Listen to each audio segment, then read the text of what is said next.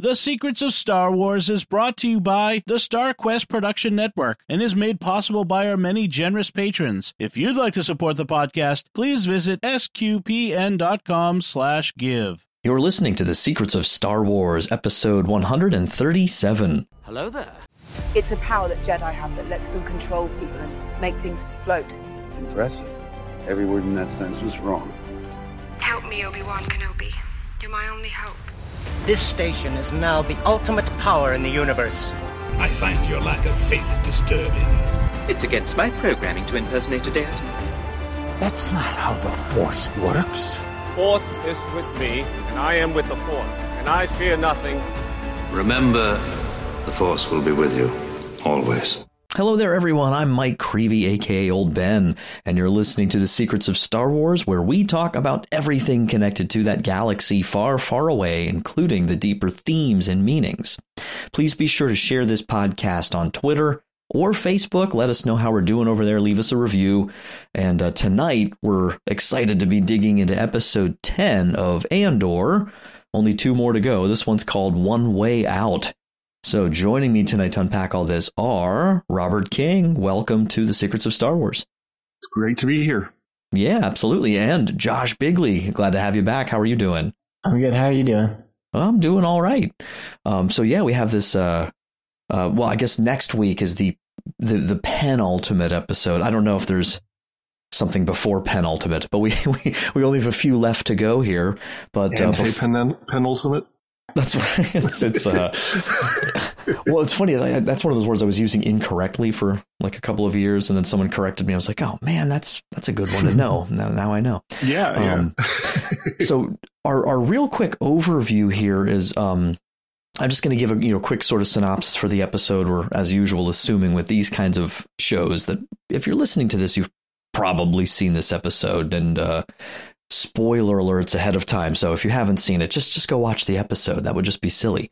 Um, but anyway, uh, this is again called One Way Out. It's episode ten, and this is really this culminating episode uh, regarding the uh, the prison situation on Narkina Five. So uh, basically, you you don't have a whole lot of the other subplots in here. Um, you have a couple of things we're going to get into dealing with the situation back on Ferrix, but that's just a quick little checkup. Uh, we have the situation uh, ongoing with um, uh, Supervisor Meero and kind of what's what's going on with the ISB. We get a little check in on, um, and then some stuff with Luthen that we're going to talk about uh, later, which is pretty cool. A little little more of a uh, still not a lot of detail, but a little more window into kind of his world. So basically, the main uh, plot um, of this episode deals with picking up right after Ulaf's death from the last episode. Uh, you see them taking him out in a body bag very somber. Uh, and then you get very quickly this this exchange between Cassian and uh, and Kino, of course, played by uh, Andy Serkis. And Kino's kind of all worked up. We don't know why. We find out later in a pretty amazing and dramatic way. Uh, but Cassian is is really starting to show his his I don't know if leadership's I, I, would use leadership, but at least he's he's focused. He's is very clear about where they're at. That this is basically a situation where they're not getting out. Um, they're basically just when you get you know released from prison, you're just sent to another prison. You know um, that this is all uh, just a big game, and uh, they're gonna die. And and he basically says, you know, I'd rather die you know fighting back basically than die giving them what they want you know and and Kino's just he does he seems on the fence he seems really upset he doesn't really respond um and Cassian keeps putting pressure on them they get back in their cells and everyone's asking what's going on and Cassian takes it upon himself to let everybody know the situation Kino finally snaps and sort of yells out uh no one's getting out steps up they all listen to him and that's when we first get this uh, uh, sort of sense that he's he's on board. Uh, he know he, he he sees the writing on the wall. They got to do something. So he says, "Let's start figuring this out." We cut over to some of those other scenes I mentioned, which we're going to unpack here shortly. Uh, then back to the main prison uh, situation where they clearly have a plan. The next day, it's a big dramatic build up to uh, to the events that are going to play out, and uh, basically the prison break happens. So without further ado, I mean, that pretty much covers it. You know, we see at the very end of the episode, um, Melshi and, and Cassian kind of running off into the distance. and uh, wherever they're headed, which we'll you know clearly be picking up on next time. So. Um, so with that in mind, I thought, guys, we'd, we'd jump back here, as I said before we started, um, and just you know, see any thoughts you might have on those those briefer segments. Uh, we have the situation with Cinta back on Ferrix, kind of keeping an eye on what's going on with Marva, uh, because of course, you know they still the Aldhani crew, you know, still wants to find out what happened to Cassian. He's a loose end they have to tie up. They obviously don't learn a whole lot more, but we learn that Marva is not taking her medicine or medication. So uh, there's a doctor on his way to the house. We overhear some of that, just see Cinta kind of paying attention. Uh, but then Meero has someone watching the house too, or Cinta, or how'd you guys take that? Who who was he looking at? I think it's also looking at um, Cassian's mother because they did start showing interest in the ISB, and I don't think that they know of names are out of my mind right now. Right. Um, um, but yeah, they're not watching her because they don't know about her yet. Cinta, oh, Cinta, right? Cinta, okay. yeah, okay, Yeah, There's the right. Yeah, but both Cinta and and um, uh, the the Imperial agent who we, we can we know is Imperial because he's wearing that Imperial cap. Um, Right. And Corv, uh, C yeah, O they're- R, yeah, Corv is his Oh, name is it- is- apparently. Hey, it's good to have a name in the script. he has an um, entry on Wikipedia that that, that means you've made it, I guess. Yeah. Well, uh, yeah, they're all keeping an eye on Marva, and one of the videos I watched uh, in the um, since the episode was speculating that Marva is probably going to be central to the next couple episodes. Like Marva is going to be the the lever they use to get at Cassian, Hmm. and I think that's um I don't know. That's as good a speculation as any. Um, I think so. I think so. Yeah, and, um, and we, by the way, I, I want to add, we have Father Father Jeff Horton has just joined us. Father, how are you doing? Doing pretty well. It's a beautiful, clear night out there. I was looking at things with my telescope. But, oh, wait. Save thought. You're right. Enga- engaging in, in the truest sense of wonder and awe. So no, welcome. Yeah, we You just we just jumped in and just went through the just the synopsis. So that's that's where we're we decided to do the um the the sort of shorter like 20 or 30 second uh, you know clips and stuff first and then get to the prison stuff so but uh, did you have any any thoughts on the the Ferrix uh, stakeout Yeah, uh, clearly, I think Cinta's trying to pick up Cassian's trail and some aspect of the Imperials. I mean, the Imperials embody don't let your right hand know what your left hand is doing, but some, not hmm. in good sense, sadly, but some, some Yeah, yeah. aspect of that is, is catching on and trying to catch up with him. sure sure and so oh go ahead sorry oh, I, I was just going to say. I, I guess the big question I have from that though is, what does Marva think she's going to accomplish by not taking her medication? She said it's because she um it makes her not want to eat. And Yeah. she's like, if I gotta eat, I'm gonna eat. I'm not gonna take this medicine. I think it's just her being a difficult older woman. she's just uh, resilient about it. I guess I was wondering, you know, is she like trying to keep up her strength to rebel in some particular way or something? I don't know. I forget the droid's name, but I think he'd be nagging her throughout this to take her medicine. yeah Yeah. B was You, it B you would think. Yeah, B two. Yeah, Yeah. I Oh my goodness. Well, I, I suspect you know. I mean, clearly by the time we get to him in in Andor, you know, or I'm sorry, in Rogue One, Cassian, you know, I mean, he doesn't doesn't have anyone or anything, and right now it's like he still has Marva. So I'm, I think most of us are just assuming at some point she has to leave the story somehow. You know, I'm still wondering if the sister thing is going to develop too. I suspect maybe that might be a season two thing, if at all. I, I frankly didn't believe Marva when she said there is no sister. I don't believe it. Right. I think she's trying well, to she spare him. she does tell him. Uh, was it the last episode, or it was the episode before he ran off to the and got caught in prison?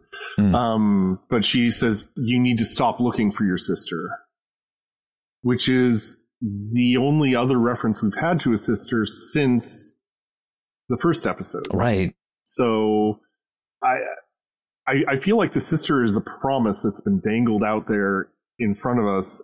And Yeah. it's the closest I have to like a really deeply personal motivation for Andor.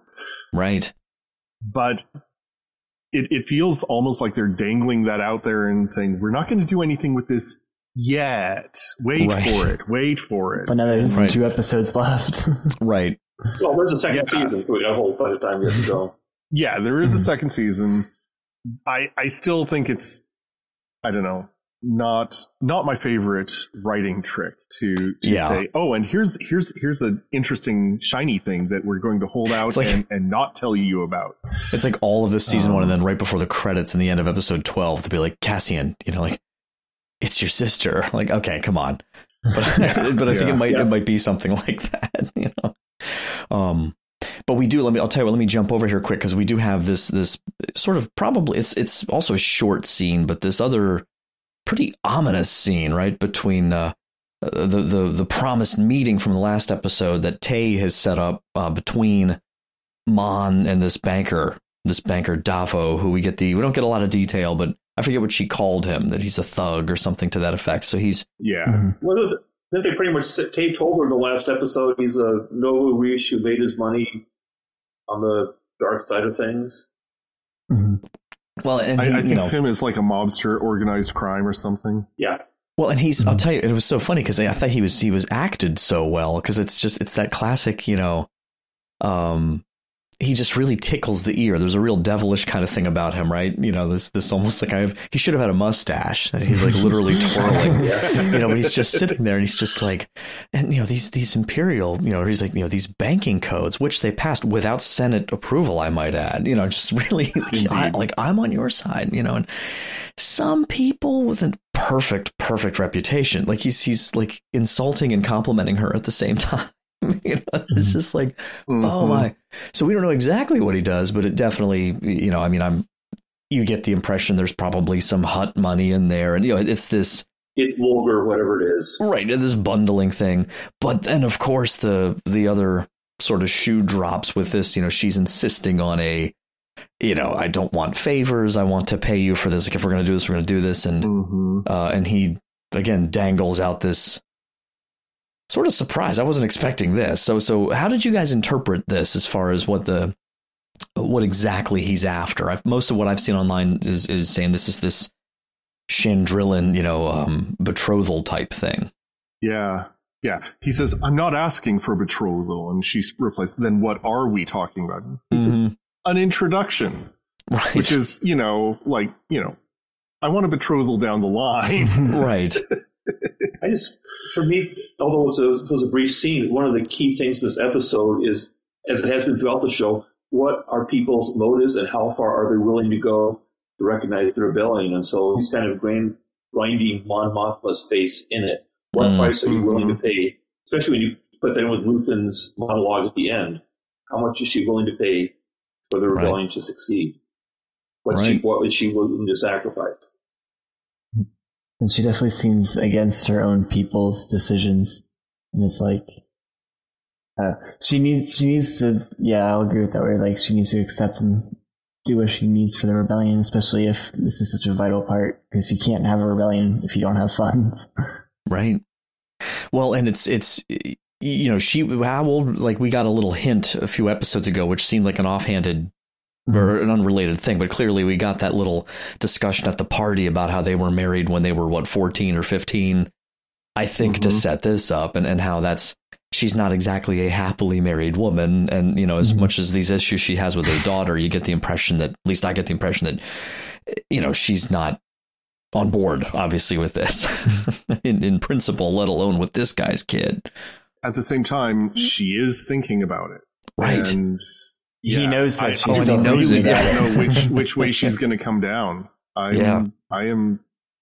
This is one of the things that has me in the most suspense out of yeah. this episode. Actually, yeah. Mm-hmm. One thing they set it up so well with too was he comes in and he starts flattering her about standing up for the old Templarian ways. Yeah, and he doesn't realize he's doing his little mobster thing and setting her up for the fall. Mm-hmm. Oh yeah, and, the look on his face too. And he leaves. She's and he's like, "It's a lot to think about." And you know, I'm not thinking about it. And he just, that's the first untrue thing you've said. It's like, oh mm-hmm. man, he's you know, for for a guy that's not in it very long. I mean, he's he's right up there with some you know sharing some some great Star Wars villain traits. especially with her trying to hide so much and him sort of getting any sort of sense as to what she's thinking. Right. scared her, and you could sort of see that. It was just like she started panicking and freaking out. I was like, get him out of here as quick as possible. Well, that's that's a question I had for you guys. Do you think he has any inkling about what she's up to, big picture? You know, or I'm sure he's curious because he knows that if if she's dabbling around with this, like I need to hide 400 grand, you know, he's mm-hmm. like, well, there's something that would be good for me to know, you know, for the future. Yeah, yeah. I I don't I don't get the sense he's onto the the rebellion though. Right. Um, it sounds like he's been chummy with her husband, who right. does not have a clue about the rebellion, as far as we know, anyway. Right. Okay. I think if he, is, I guess he, if anonymity is his thing, then maybe not. But it would be something. How, he's this kind of guy who would say, "Well, how can I make money off whatever she's turning this four hundred grand into?" Right. Mm-hmm. So he may not know now, but that doesn't mean he's not trying to find out. Yeah, he'll see it to his interest. Well, that's that that Moff Gideon speech, which is so. It's like one of the most honest speeches I've ever seen in a movie. When he says at the end of season one of Mandalorian, he's like, "You're like, if you're asking if you can trust me, you cannot. I'm, you know, I will act in my self interest, and you will as well. And mm-hmm. at this time, I, it's most advantageous to me for you to cooperate." he's just like, "Yeah, yeah, okay, well, I, yeah, I appreciate that. Uh, you know, quick, let's get out of here. You know, but um, yes, you get that You're same impression with this direct, guy, like right? Mothma, right? Which reminds, honestly, a little bit of of of what's his name, Skeen, the guy, the Aldhani mm-hmm. heist guy, who you know, not nearly to this level and this precision, but the same kind of like, I'm a rebel too, just mm-hmm. against everybody else. Or just it's you know, I'm number one, which is mm-hmm. we well, and we'll keep coming back to that because it's like, where is is that ever okay? Because there's some people on the good guys side in this show who seem to have the same attitude too. So, oh my goodness. So I think I think as I'm thinking about it, I don't think Davo would have a clue about the rebellion because if he did, I don't think he'd be interested in setting up his son with Mon Mothma's daughter. Right. I if he's point. setting up for an arranged marriage, he's expecting Mon Mothma to remain in a position of influence and authority. Right. You know, somebody that he can he can use. So he wants to kind of maintain the status quo. Mm-hmm. And if he knew that Mon Mothma was dedicated to upsetting the status quo in some significant way, I I think he would be a lot more reticent, both about making money deals with right. her, but certainly about matching his son. And I, he doesn't seem That's to just like. A theory. he doesn't. He doesn't seem to be like pro empire in terms of like him having any care about who's governing what. But it seems like what what did he say? He said something to the effect of the new regulations are as like they're as cumbersome as they are avoidable, or something like that. Like they're yeah, that like, was so a great he, line. So he doesn't, you know, in one way, it's like it would have been more convenient if the Empire didn't do X, but I'm going to do whatever I want anyway. So I found a way around it. So it's it's like he's indifferent, you know, to imperial political philosophy. It's just like where's where's the next angle, you know? So, hmm. All the money. Yeah. Oh, even the, his, his, I loved his gestures too. He's like, I'm always just like, what's around that corner? You know, he's just yes. like, oh, you're so crafty. But yeah. Well, um, I'll tell you. Well, let's maybe let's jump over here though to the the main event, of course, with the uh, with the break here. So, what do you guys think of uh, just that that exchange between Cassie and uh, and Kino there in that little whatever room, that little waiting room before they went back into the uh, the cells? What what would you think of that exchange? I thought it was very interesting because it was like they're talking a lot about power and sort of like who was in control at the time. And you definitely saw that switch of back and forth between Kino and Cassian about who's actually really in control between the two of them. And it was sort of Cassian having to like get him back on track. And how like Kino was even trying to tell him to like get on program, you know, focus out. Right. And let's just comply for now and do our thing. He was like, No, we need to do what we need now. And like mm. now's our chance to actually do something. So you're gonna listen to me. We have a plan. Follow through with it. Yeah, I love that line. Power doesn't panic. I Mm, mean, yeah. that, that just puts so much in into perspective. and I love the way they gave Kino this. This is, I mean, Andy Serkis's performance is amazing as always, yeah. but yeah. but I loved the way the writers gave him time. They gave him basically yeah. a good night's sleep to kind of change his entire worldview, right? Because Mhm. he he was he was completely on program, Yeah. and then this news, this revelation, changed his life. You know, no one gets out. Oh, that means I'm not getting out. That means I'm already dead. hmm And and there's only, eh, I mean, this kind of brings us to the the title of the episode and that that chant that's hmm the refrain. You know, there's only one way out, and for him, it's death. Right. There's there, that's that's the only way out, and yet it's not the only way out. Um, at least not for for so many other prisoners. Right.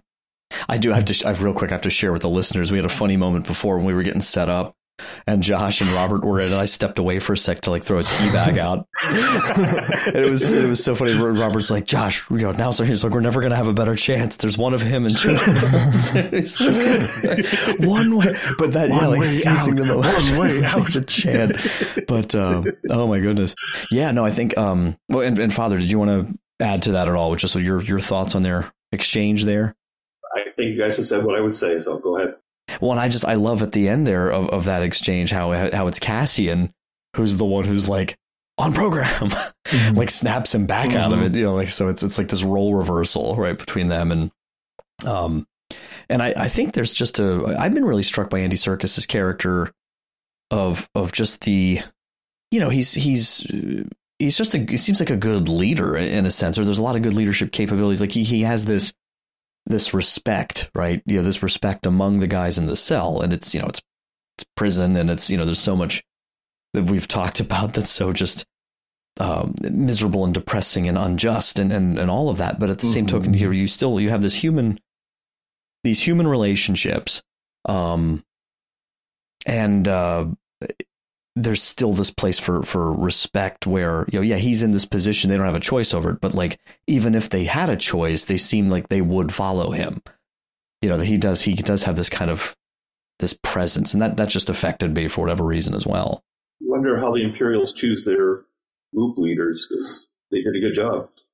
Yeah. Yeah. yeah. He's a better leader than they are of, of course. Oh my goodness. But we then we so we finally see the plan start to come to fruition. You see that teamwork. I i thought it was interesting that you it's the first time you've really seen more consistent like table to table interaction you know instead of like it's always just your table. Mhm. and and i felt like that was clearly like a on purpose little hint here of like like this this uh s- symbolic kind of thing or this metaphor for the rebellion too right? Then you know it's not going to work as long as you're just at your table. Like there has to be this greater collaboration that's going to spread where people start being willing to take that risk and join each other you know? So that was a neat thought i thought there as well. Yeah, that seems to be a common theme of, of both um, both Rogue One and and Andor as a series. The of you know the the the Empire is the common enemy, and squabbling among ourselves is not going to do anything. We need to face the common enemy. It actually reminds me of that old, uh, you know, the the the flag of like the the the broken up serpent. You know, with like the different, like like the the Revolutionary War, like all the different territories. It's like you know, join or die, or like unite, and all that. That's that same kind of like messaging. You know, it's the same kind of thing. Like you gotta gotta bring it together. You know, um, which you fir- you first see. I, I think you first really see it with Cassian in this show when he first really decides to be part of his table's work because he wasn't really part of that even that team at first, and now he's like leading all these guys in this this effort. So, what'd you think though, about what the pipe was for? Because I was that was a passing thing earlier, but like him him cutting away at that pipe that was kind of cool.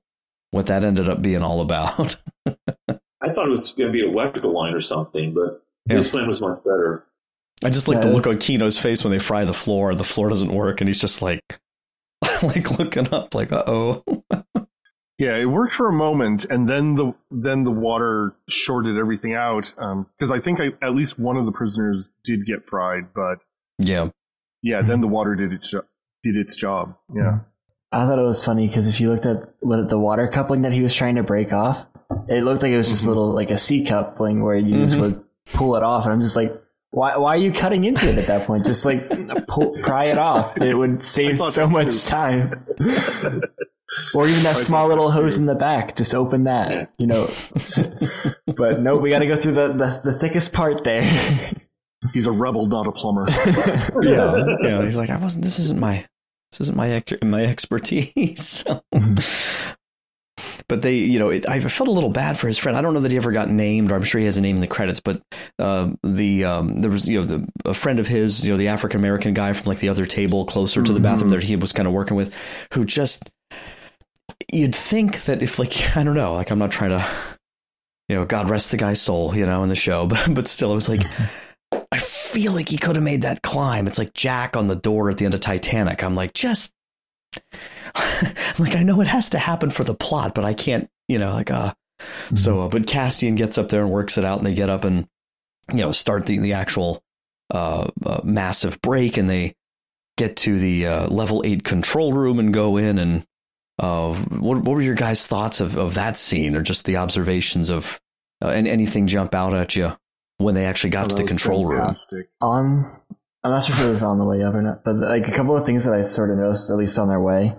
Um, the pistols were the same from Rebels, or not Yeah. Rebels, um, Episode Four, Yeah, which I thought was really cool. Hmm. And Yep. then whenever I first watched it, I was like, why aren't they grabbing the shoes? yeah. I, I guess they And were then- confident about their burnout, but Well- did that just do that room? I'm not no, because then whenever you went up to like the eighth floor, whatever, they still had power in there. That's So it was- right, It was just like I guess on their floor, but I don't know. It was interesting to see, and I was watching videos after trying to explain it, and they were like, "It's an easy way for you to tell noise of being an enemy because you're used to hearing all of their boots clanking around." And it's like that, yeah. Sneak up on them a little bit. There probably just weren't enough boots for for all the prisoners. So But I mean, like at least the main characters. Right. I'm trying to look up the Yeah, name of that. Uh, I don't remember what the name of the uh, the the yeah there it is. I'm I'm looking it up now. The DH-17 Rebel Blaster, um, which is interesting that that's the one the rebels have. But but but it was funny because I, I was like you know being snarky watching it. I'm like hey, I thought no fan service like no, they had a lot. They had a good bit of No, no, fan it's like- like, you know, like- just because something shows up in Star Wars that looks like it's from Star Wars doesn't mean it's fan service. yeah, exactly. But no, I did. I appreciated that because the aesthetic was was was pretty awesome. You know, just to remind you that like we really are, you know, just a few years before that timeline, and you know, so that was pretty cool. But uh Was I oh, go ahead. Sorry. the, uh, the the cold blooded shooting of the first officer? Yeah. that Yeah. was another. What are you willing to do to win? Right.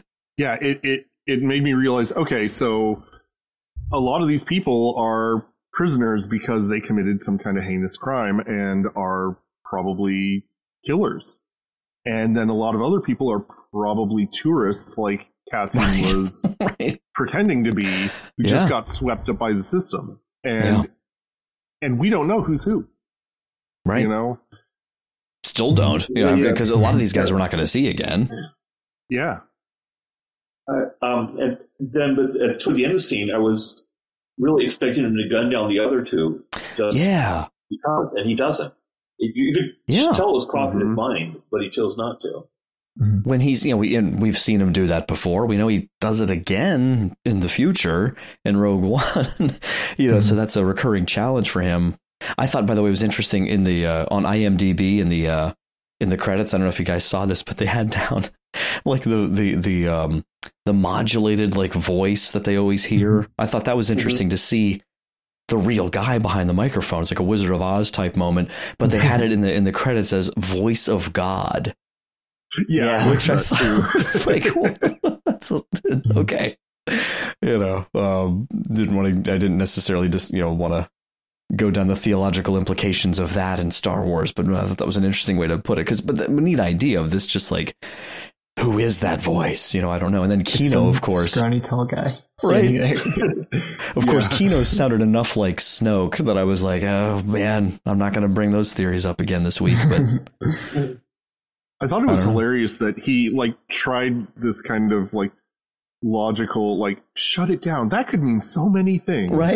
and then he just shoots the next guy. Bam. It's like, yeah I'll it's it. like oh I got okay it. I got it. Let me sort of help like you the. Princess Bride. Oh, oh, that key. Yes, yes. yes yes yeah exactly And then when he talks about shutting the hydraulics down, and then that guy's like, uh, he's got those, and it's back to him. Yeah. Ah, yeah yeah just my it's gonna take us weeks to start back up again. Uh-huh.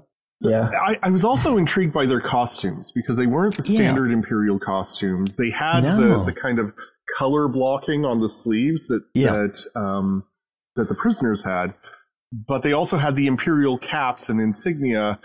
So I wasn't. Are these are these prisoners that the em, Empire is using, or or are they Imperial officers? Or I, I just yeah Yeah, I don't know. I mean, was- it kind of reminded me a little like the cloner uniforms, you know, like the Kamino type, or it looked more like that oh. than a, you know, but that wouldn't.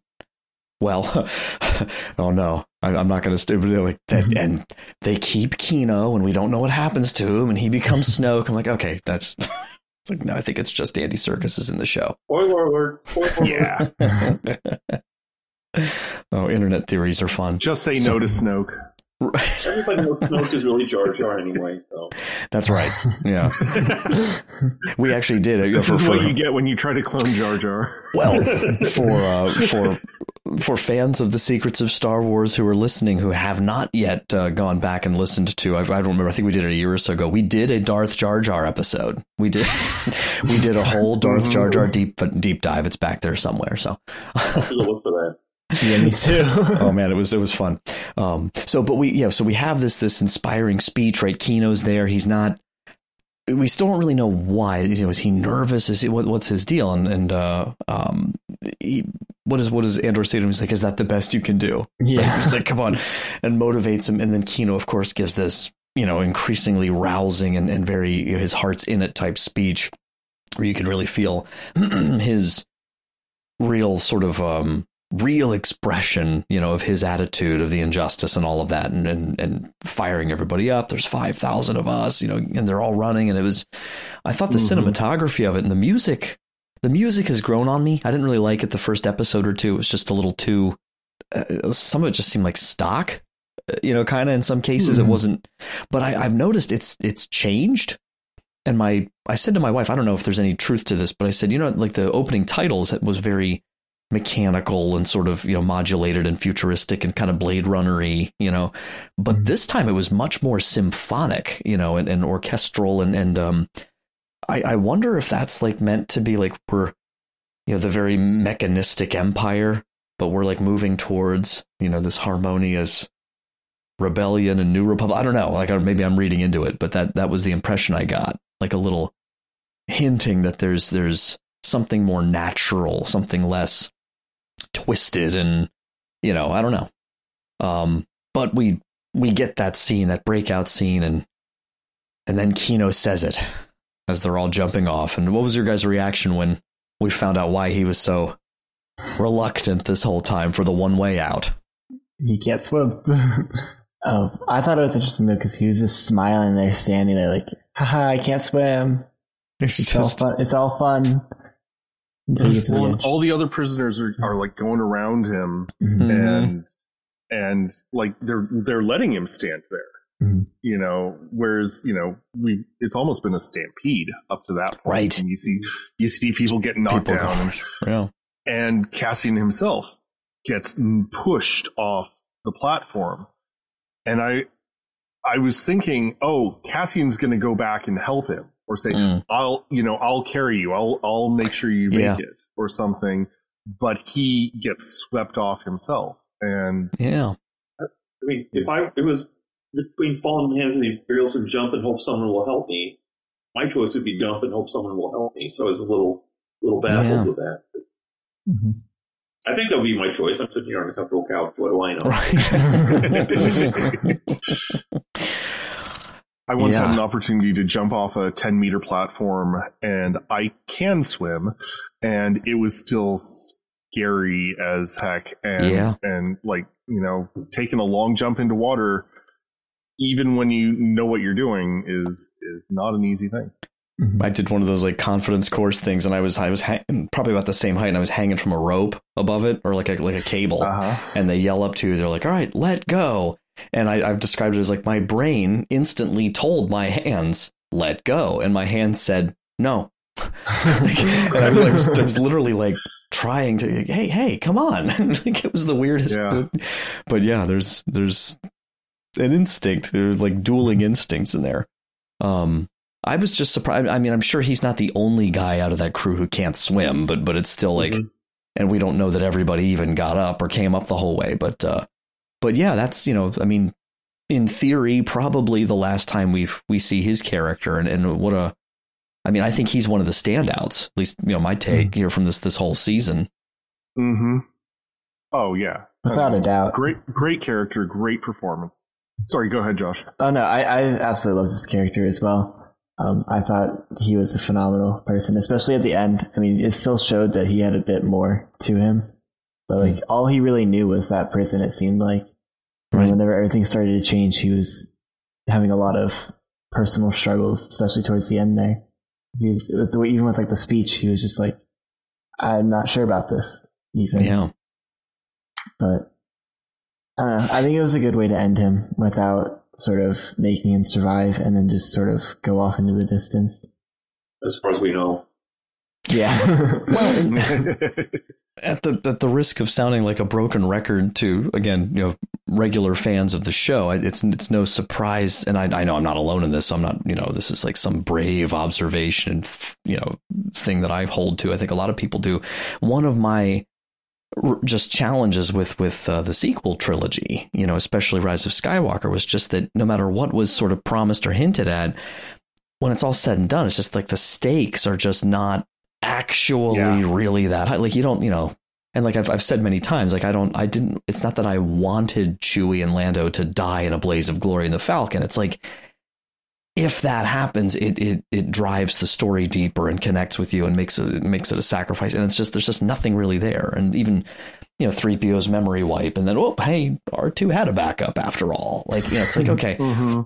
And it's that. like but in this it's like you know, here's this guy he's in a couple of episodes we know nothing about him and he's gone. And i feel more emotionally sort of you know connected to and sad and satisfied as from a story you know story receiving standpoint narrative standpoint. It's i guess what i'm saying is it, it's it's right. You know like that's that's his destiny and that makes sense. And i'm like okay yeah i'm on board with that. Yeah. and i just think that's that's just good writing you know. Um, that's that's my take at least. So I think that's that is something that this show is, is delivering here and there, certainly with him. Oh, I agree. Yeah, absolutely. It's, in fact, it's one of my frustrations with the show that um, we have such great characters in all of these sort of mini arcs, and and then the central character of the show seems so flat and and unchanging and, and like like I just I have such a hard time connecting, and it's it's not Diego Luna's fault. He is a Right. fantastic actor and he's Yeah. doing an amazing job portraying the character, but I think the writers are just not not building Cassian Andor himself up as an interesting character to tell a story around. Um, but, Well, I, and- and- and- but I love all of the other supporting characters in the show. I mean, it's It's, almost like you feel like it's if. Kino, like Kino, escaped somehow and Cassian was left behind, you'd be like, okay, okay, we've got the Kino show. Like I'm really, Yeah, yeah. like, I'd be, I'm I would really be so interested down in that. this. yeah, So- it'll show up in season three of The Mandalorian. Don't worry. there you go. Yeah, yeah. he'll be there somewhere. Um, they'd have to they'd have to age him up a little bit. yeah, just a tad. Un- Oh, unless he's whatever. Snoke. No, I'm sorry. That's the last time I said. I'm done. That's the last time. Well, We're gonna cut you off, Mike. That's right. Yeah, that's I've, I've, I've met my exceeded my quota quite a bit. You know, Angela's listening somewhere right now, just face palming. It's like, Mike, enough with it. So, so I did um, think on the escape oh, yeah. scene, also the end of Yeah. it, uh, the guys fanning out of the water is another one. Of, I know we've talked on several episodes about the- just how visually well done the show is, yeah, and that image of everybody fanning out. What it reminded me of was one of the few good moments in the Last Jedi with all the attack vehicles going across the desert, leaving the blood red trails behind. Yeah. the same kind of idea, just this Mm. standing surge of something. Yeah. Yeah. It's you know so when you see a good like a frame that you can just like, you know, I I could imagine that like as as a print on my wall. Like it's just it's a beautiful, Mm. very intriguing shot, you know. Um well do- do you guys is there anything else on the prison break you wanted to make sure we covered it all or or want to jump over to this other this the other only arc other was thing pretty I had was Please, maybe yeah. like it was up for like maybe a few seconds, but it was just all of the guards then hiding behind a door with like oh yeah. all of the screwdrivers and all of those like more like primitive The things. zapsticks. Yeah, they, Yeah. they didn't have their guns. It was all just like sticks and things that they could beat them Yeah. with. Yeah.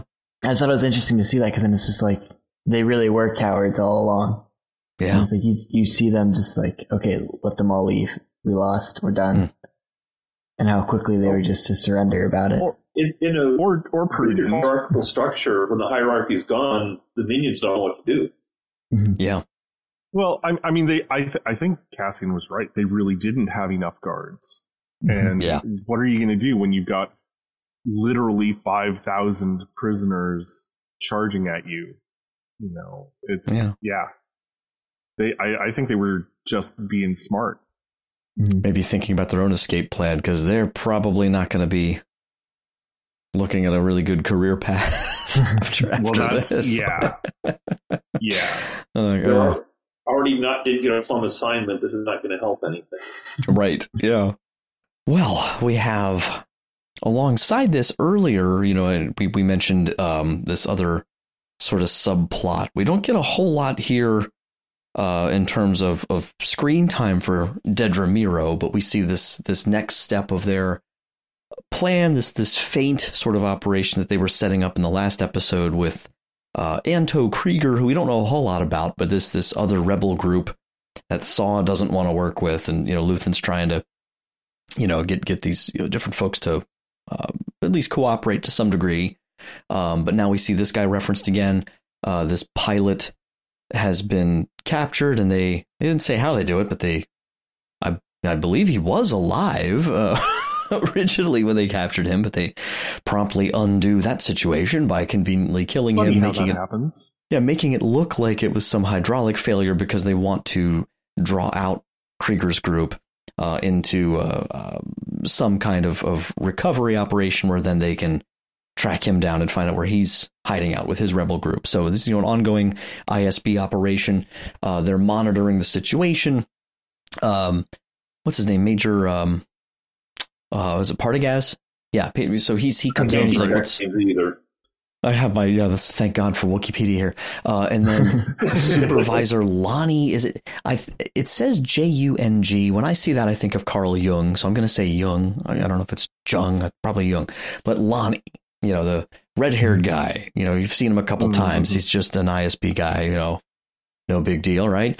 Well, then we lo and behold find out that uh, he is actually uh, Luthen's mole in the ISB. So we have this this pretty uh, uh, what's the word I'm looking for? This this sort of in, intriguing, sort of revealing, uh, and also kind of nerve wracking, uh, at least for me, exchange at the end where Lonnie's super nervous. He's going down into the bowels of uh, of, of Coruscant to meet with Luthen. It says it's been a, a year since they last met. Uh, he's been kind of working his way up at the ISB, and he wants to tell Luthen about Meero. You know, you got to watch out for her. Luthen, of course, denies any involvement in Aldhani. You know, we get this window of being these flies on the wall into just how much deception Luthen's playing. Um, Mm-hmm. And then he has this meeting with Lonnie. And Lonnie wants out because he has a family. He's got a young daughter. He feels like he's in over his head. And uh, I, I have it here. It's on IMDb. Someone actually typed up the, the thing Luthen says. So I thought I'd share it with you guys and we can unpack this if that's all right. So he's, he's back and forth and he says uh, about he really respects Lonnie's sacrifice. And Lonnie uh, retorts, you know, says, you know, and, and what, you know, what do you sacrifice? And Luthen says, uh, and I'm, you know, Stellan Skarsgård, I just, you know, I should just play the clip, but because it's just so awesome. But he says, he says, what do I sacrifice? He says, calm, kindness, kinship, love. I've given up all chance at inner peace. I've made my mind a sunless space. I share my dreams with ghosts. I wake up every day to an equation I wrote 15 years ago from which there's only one conclusion. I'm damned for what I do. My anger, my ego, my unwillingness to yield, my eagerness to fight, they've set me on a path from which there is no escape. I yearned to be a savior against injustice without contemplating the cost, and by the time I looked down, there was no longer any ground beneath my feet. What is my sacrifice? I'm condemned to use the tools of my enemy to defeat them. I burn my decency for someone else's future. I burn my life to make a sunrise I know I'll never see. And the ego that started this fight will never have a mirror or an audience or the light of gratitude. So what do I sacrifice? Everything. So, that's probably the that's you know the most into Luthen's character we've seen yet. He still retains this mystery, but what what what your guys what was your take on this pretty dramatic conclusion here, and any thoughts on Luthen or speculation? Well, we, we, talked a little earlier about um, the interaction between Davo and, and Mon Mothma and how it's. Um, we didn't use the words then, but but it, you know he was kind of offering her a Faustian bargain, right? And and now with Luthen, we're seeing, you know, this this is explicitly a Faustian bargain. You know, he he has given up his soul. He uses the word, you know, the, the language of damnation for what he has done. And and I think that's really interesting. The you know, just bringing in that whole kind of history of of Faustian bargains in literature and and that whole question that it raises. You know, what what are you willing to sacrifice for for what you want and yeah uh, he he ends it with the ego that started this fight mm-hmm. will never have a mirror or an audience or the light of gratitude what did i sacrifice everything you know so so his summary is everything to him is his ego having that gratitude mm. which which is like really self-centered in in a in a weirdly devilish way. I didn't quite read it that way. I think everything encompassed everything that he mentioned in the whole thing leading up to it. It might be the capstone's what you said, but he, he, he, it seemed to be he was saying, I sacrificed my whole entire self and everything I wanted for mm. this. Ego being a part of it, but not necessarily the whole story. I wonder about the you know, because of course you could you could get into a whole um, can of worms here, and, and I'm sure we could will will continue to with this show and with the future, the next season and everything. But the um, the the I and, and by the way, I, I don't think they've. I think the plan is, as I saw it, that you know this is this is meant to be this long drawn out more meandering in some ways kind of kind of show to really kind of set the stage and then season 2 is is these arcs of like one year like three episodes for one year you know, like four years before the the Death Star, three years, you know, uh, you know, BBY, two years BBY, like just building up like that.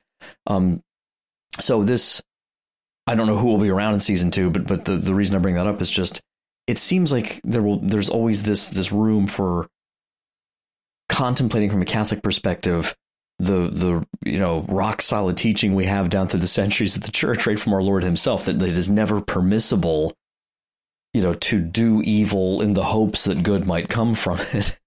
and that's right. that big. What I find tricky with Star Wars is it's like, it's, I love evaluating it. And that's what this show really is about in so many ways, like evaluating it from our Catholic um, framework. But it's also tricky because it's like, how does that work within like in universe though because what is their morality like what you know what mm-hmm. is the force you know it has its own light side and dark side it, it's a tricky thing i find even in secular terms, the phrase that springs to mind too is something I ran across in a book.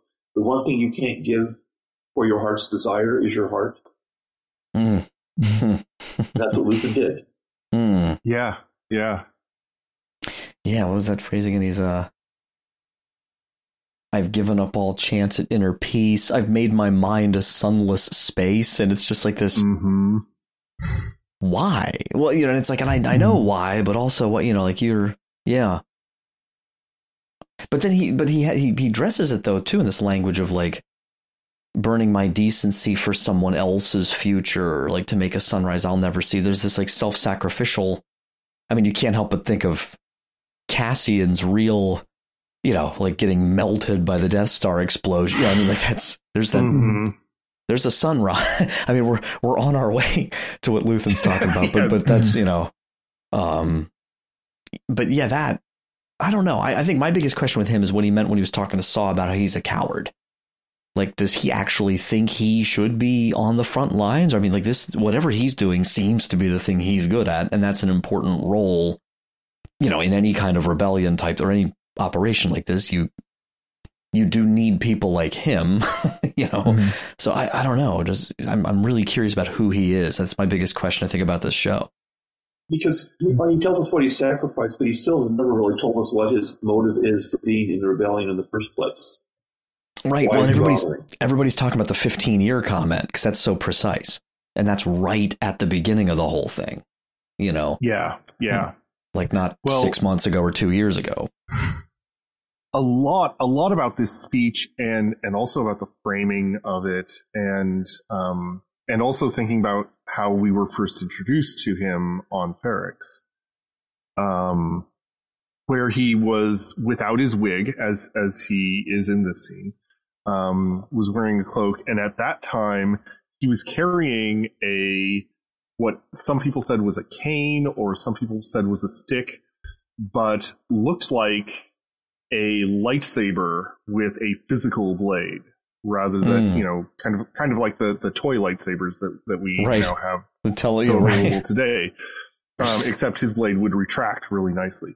Um, and and you know at that point I wondered you know is is he connected to the Jedi? And other people have raised that idea that he he is you know an escapee from Order sixty six.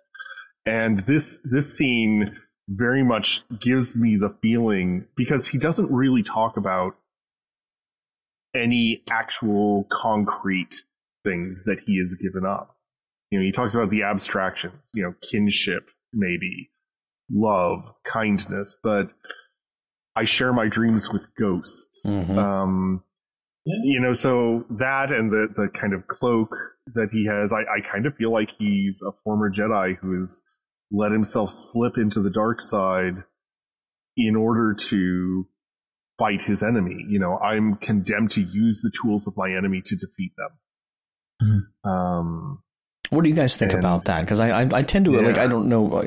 I think there has to be at least some kind of Jedi connection somewhere, just mm-hmm. because of a lot of reasons, and the Kyber crystal thing, and like you know, there's holocrons he's got on the shelf. I, I don't know. There's mm-hmm something's there.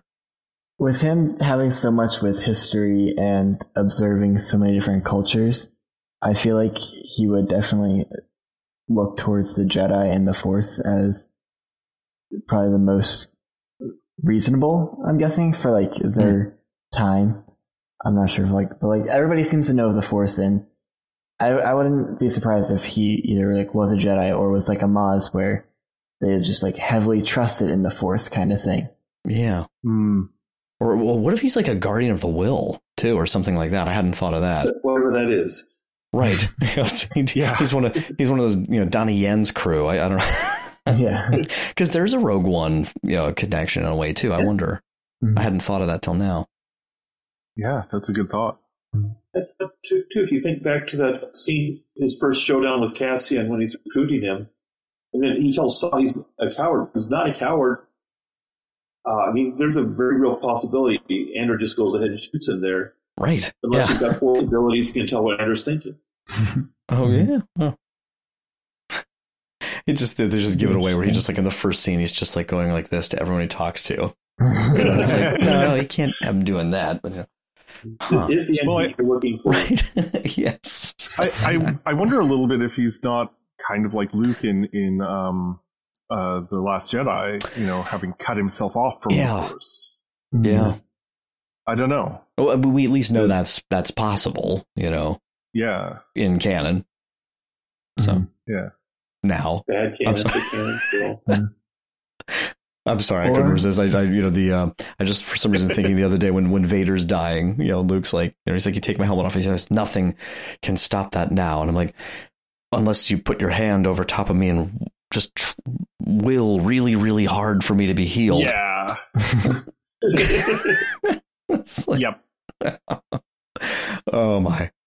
No, but uh, but yeah, no, that's so. Um, do you guys uh, anything else you guys want to share here? Because you know he says at the end, the one last thing, the last thing I wanted to say was just that you know he's saying I need as many heroes as I can get, and that's of course mm-hmm. the the cue, the visual cue mm-hmm. to cut back to Cassian and Melshi running, and you're like, well, you know he doesn't have any idea where Cassian is. Like clearly they have to link back up at some point, you know, and whether that's Cassian reaching out to him because he's like, listen, you know no hard feelings. I thought I could handle my myself out here in the universe. I can't. I need to be part of something bigger. Who knows how that's going to go? Um, so, what, what, any any thoughts you guys have about the episode as a whole, or anything in particular? Any themes? Back on that, though, remember, yeah, uh, the rebellion, such as it is, has Cassian's bomb under surveillance, so they mm. might be ready to draw him back in that way too. Right. I think that has to come into play anyway. Yeah, so that we'll at least get a little more of Maarva. Yep. Thank you. I can't couldn't come up name. yeah, I, am definitely expecting Maarva to show up in the last couple episodes, but also I think Kreegyr's going to be a part of it. I think we're going to see the sacrifice that Kreegyr and his 50 men make. Mm-hmm. Well, do you guys remember that scene? There, there was a clip in the trailer of that weird like laser thing shooting out of the ship, and, and Luthen appeared to be in the ship some space oh. battle or ah. something that and we haven't seen that yet whatever that's the only thing i remember from the trailers i haven't seen yet um, i think silas is going to go over the edge here at some point too but does he get so mad that we just won't listen to that he becomes a rebel or, mm. or where, where, does that go I don't, I don't think we've seen the last of him by a long shot yeah, uh, you're talking about um, Cyril.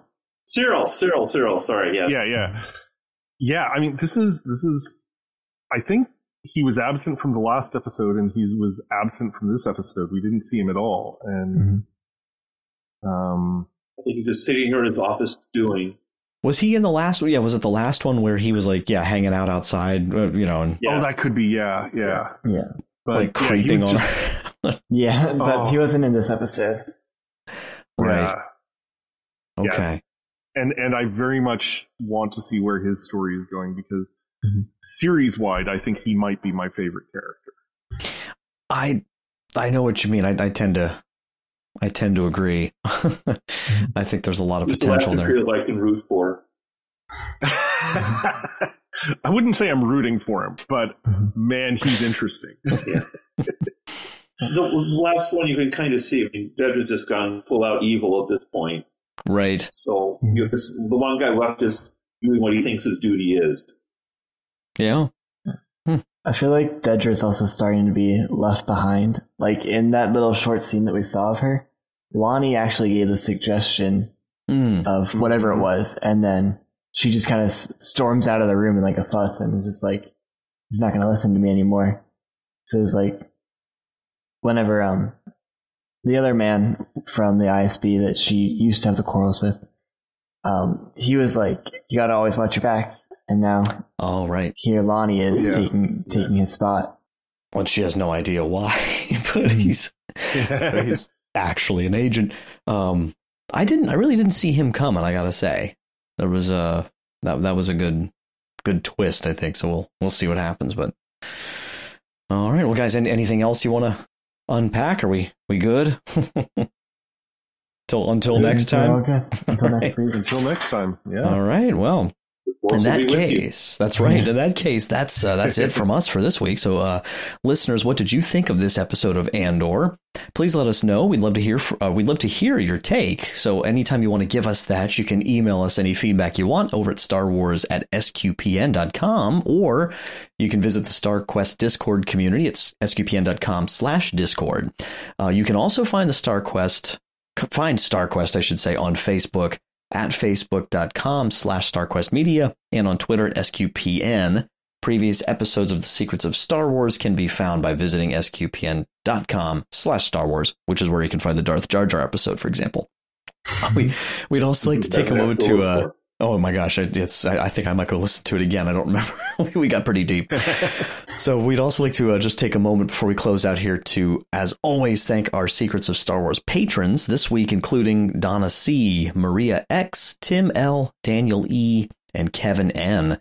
Their generous donations at sqpn.com slash give make it possible for us to continue the secrets of Star Wars and all the shows at StarQuest.